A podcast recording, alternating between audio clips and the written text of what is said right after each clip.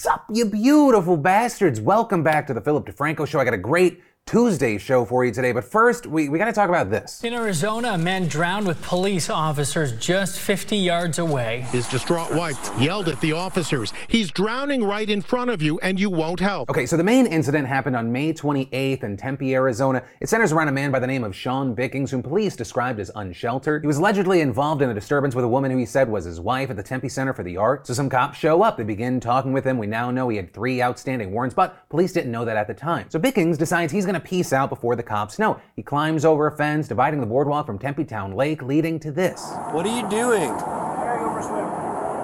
Right, I'm free to go, right? You can't swim in the lake, man. I'm free to go, right? You're not allowed to swim in the lake. And in the footage, you can hear the cops discussing it. How far do you think he's going to be able to swim? You gotta, you gotta keep an eye. Yeah, yeah. Well, you guys got to stay here just in case he gets out. I'll get Neff to get you with the boat. Alright. Pipe ball 12, the subject that pipe Paul 11 was running, was jumped in the lake and was trying to swim away. Pretty sure there's like turbines at the base of the uh, dam that could suck him Uh, with a video that's been released to the public ending there due to the sensitive nature of the remaining portion of the recording, according to police. But we have a transcript that says that two of the officers walked onto the bridge that Bicking swam under, and that's when things went south. The man starts telling them he's going to drown, which one cop says, No, you're not. The other cop telling him to go to the pylon and hold on, but he's still like, I'm drowning, I can't, I can't. To which one of the cops replies, Okay, I'm not jumping in after you. With Bickings then continuing to plead and beg, saying, Oh God, please help me, please help me. The woman from before also comes over trying to convince the cops to help, and when they don't, she tries to jump over the railing herself, but doesn't end up doing so. And at that point, saying, I'm just distraught because he's drowning right in front of you and you won't help. The cops then try to calm her down, saying a third officer is getting a boat. They continue to argue, and then one of them remarks that Bickings sank underneath the water and has not come up for 30 seconds. With the woman pleading, He's everything I got, I can't lose him, he's going to die, and ultimately Bickings drowned. So now, with this, the three officers involved have been put on non disciplinary paid administrative leave as authorities investigate the incident. And while you're having a reaction to this and you think, hey, this is an open and shut case, depending on where you go on the internet, people have different opinions. Some completely at a loss, furious at the officers involved, saying, why didn't they just go in and help him? Saying he died right in front of them and they chose inaction. But on the other side, you have people saying, hey, I understand that it looks bad, but Bickings on his own decided to put his own life in danger, and the officers could have died in the process of trying to save him. With retired LAPD Sergeant Cheryl Dorsey saying, We're talking about police officers, not lifeguards. And so while the optics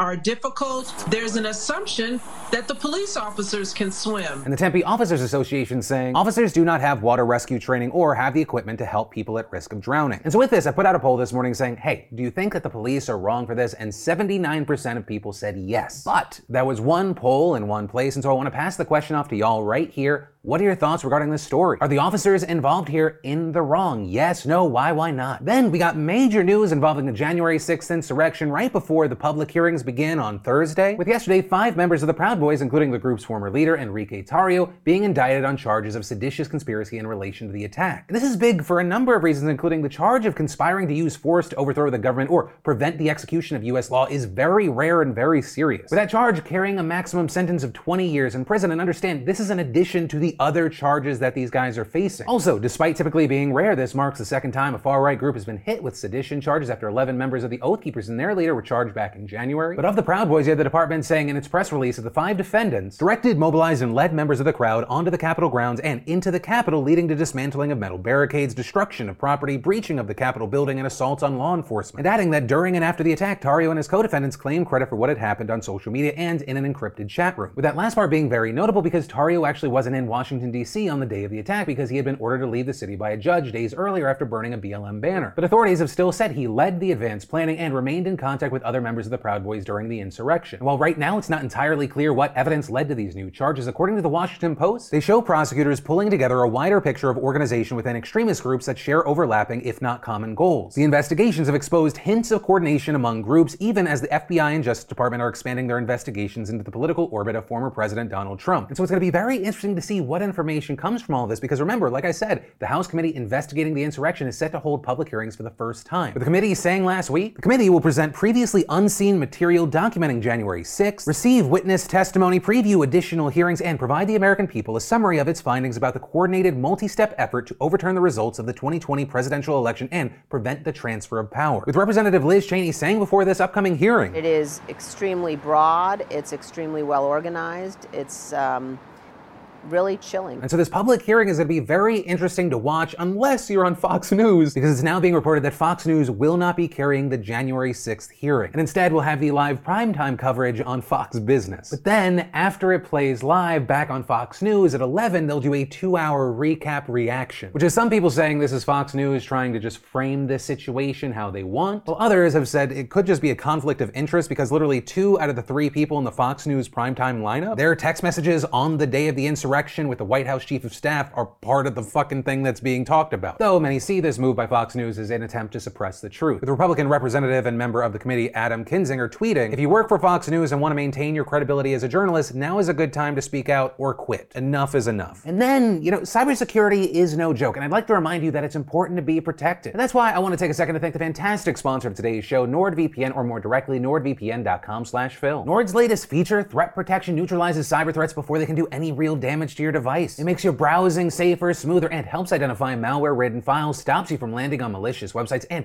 blocks trackers and intrusive ads on the spot. And get this, once you enable threat protection in your NordVPN app settings, it protects your browsing even when you're not connected to a VPN server. It also helps load websites faster since it blocks all the junk, which is a fantastic benefit you should know about. Once again, with threat protection, it's working even when you're not connected to a VPN. So definitely take advantage of this exclusive deal and head on over to nordvpn.com slash Phil to get a two-year plan at a huge discount plus one additional month for free. What are you waiting for? That's nordvpn.com slash Phil and it's all risk-free with Nord's 30-day money-back guarantee. Then in a quick little today and awesome story, Dave Chappelle, I know a lot of people got a lot of feelings. Some love him, some hate him. But reportedly in the wake of the Buffalo shooting, he decided, hey, I'm gonna book a show in Buffalo all the proceeds are gonna go to help the victims. With reportedly some of the victims' families learning about this donation as they were at the show. And so it seems like a ton of money was raised by this booking of a 3,000 person venue. And I know some people are gonna dismiss this as PR, but my mindset, and this is no secret, my mindset is good is good. Those who are suffering right now, who have been given some help, are getting some more. And then retweets are not endorsements. You ever see that in someone's Twitter bio and you're like, that is, that's not gonna protect you if shit actually hits the fan. Like no one's gonna see you retweeted something and be like, wait, let me check, let me check the bio.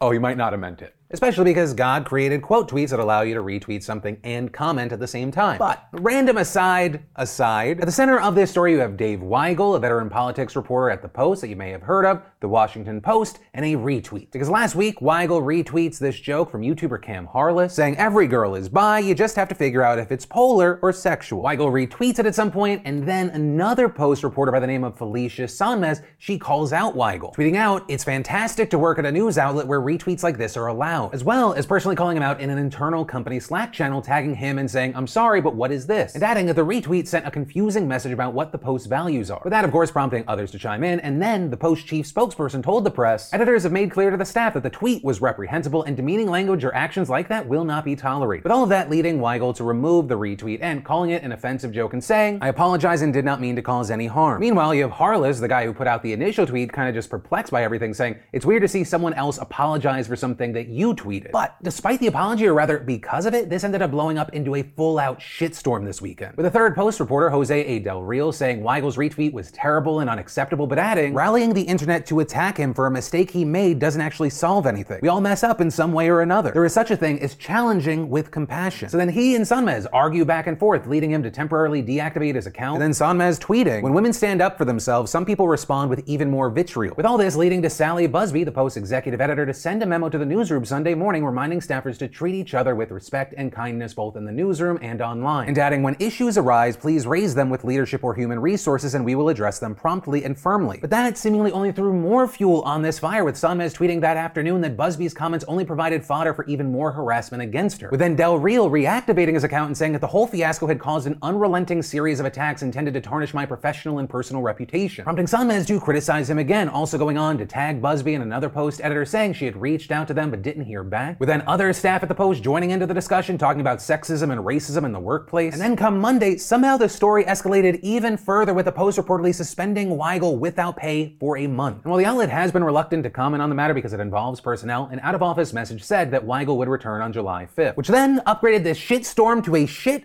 hurricane making landfall. With the reactions to this news ranging from good, the Washington Post is saying this is what our culture is, all the way to the other side of people saying, what the fuck is this insanity overcorrection? People saying things like, I'm sad that all of us who subscribe to the Washington Post for their journalism won't get to read Dave Weigel's coverage of the primaries taking place this month because the paper has put optics and politics before ethics and fairness. It's a disservice to readers. With the CEO of the Babylon Bee, a conservative satire outlet, saying, Dave, I'm offering you three months' salary to retract your apology, repost the joke, and quit. Have some respect for yourself. Like I said, at the same time, you had people attacking Weigel and defending Sonmez, like Katie Martin, who said, When I first saw Felicia Sonmez criticizing that sexist retweet, I thought she was right, but it wasn't a big deal. The horrific backlash to her totally justified criticism, including ongoing harassment by her male colleague, proves just how right she was about sexism at WAPO. With another writing, sure sign of a serious misogyny problem, definitely on social media, but I think in our culture generally too. And one more saying, as a young journalist who's also been extremely open about being a survivor of sexual assault, it means so much to me to see Felicia Sonmez standing up for others. Extremely disappointing, but not surprising to see how many men will continue to dig their heels into misogyny. And then you had Sonmez herself making numerous tweet threads about all this, saying, For years, Post employees have been raising concerns of unequal treatment of employees from different backgrounds or of stars versus everyone else, not just when it comes to social media use. But they're going on to say that she left for China back in 2013 partly because of how the newsroom handled employee concerns, then saying she came back in 2018 and three months later was barred from covering sexual assault, which made her relive her trauma for the next two years. Sonmez having claimed that it was because of her being outspoken about her own history of assault. And so with that, she sued the Post and former top editor for sexual discrimination, which the court ended up dismissing, though she is appealing the ruling. You also had people pointing out this is not the first time Sonmez and Weigel have been involved in a controversy together, with many pointing out that back in 2020 when the news of Kobe Bryant's death was breaking, she shared an article about past rape allegations against Bryant, which got her a massive wave of backlash on social media, leading her to delete the tweet and the post, put her on administrative leave. With Weigel's involvement here being that he actually signed a letter defending Sonmez and even celebrated her leave being reversed, which is why you had a number of people who are defending Weigel saying Sonmez's latest attack is essentially a stab in the back. And so I know that we started with a retweet, we ended up with this massive situation, so I'm gonna try and ground this story with the question. Well, I'd love to know your thoughts on any aspect of this. Do you think the Washington Post did the right thing by suspending Weigel for a month without pay? Was it the right move? Was it the wrong move? If you thought it was the right move, is the one month overkill? Is it too little, just right? Any and all words, I'd love to hear from you. And ultimately, that is the end of today's show, not because there's not more news to talk about, but because the American healthcare system sucks. And I had to schedule to see this specialist three months in advance, and they only had time while I was filming. So, you know, fun. But that said, thank you for watching, like, and being a part of that conversation down below. If you need more news, I got you covered right here. But my name's Philip DeFranco. You've just been filled in. I love yo faces, and I'll see you tomorrow.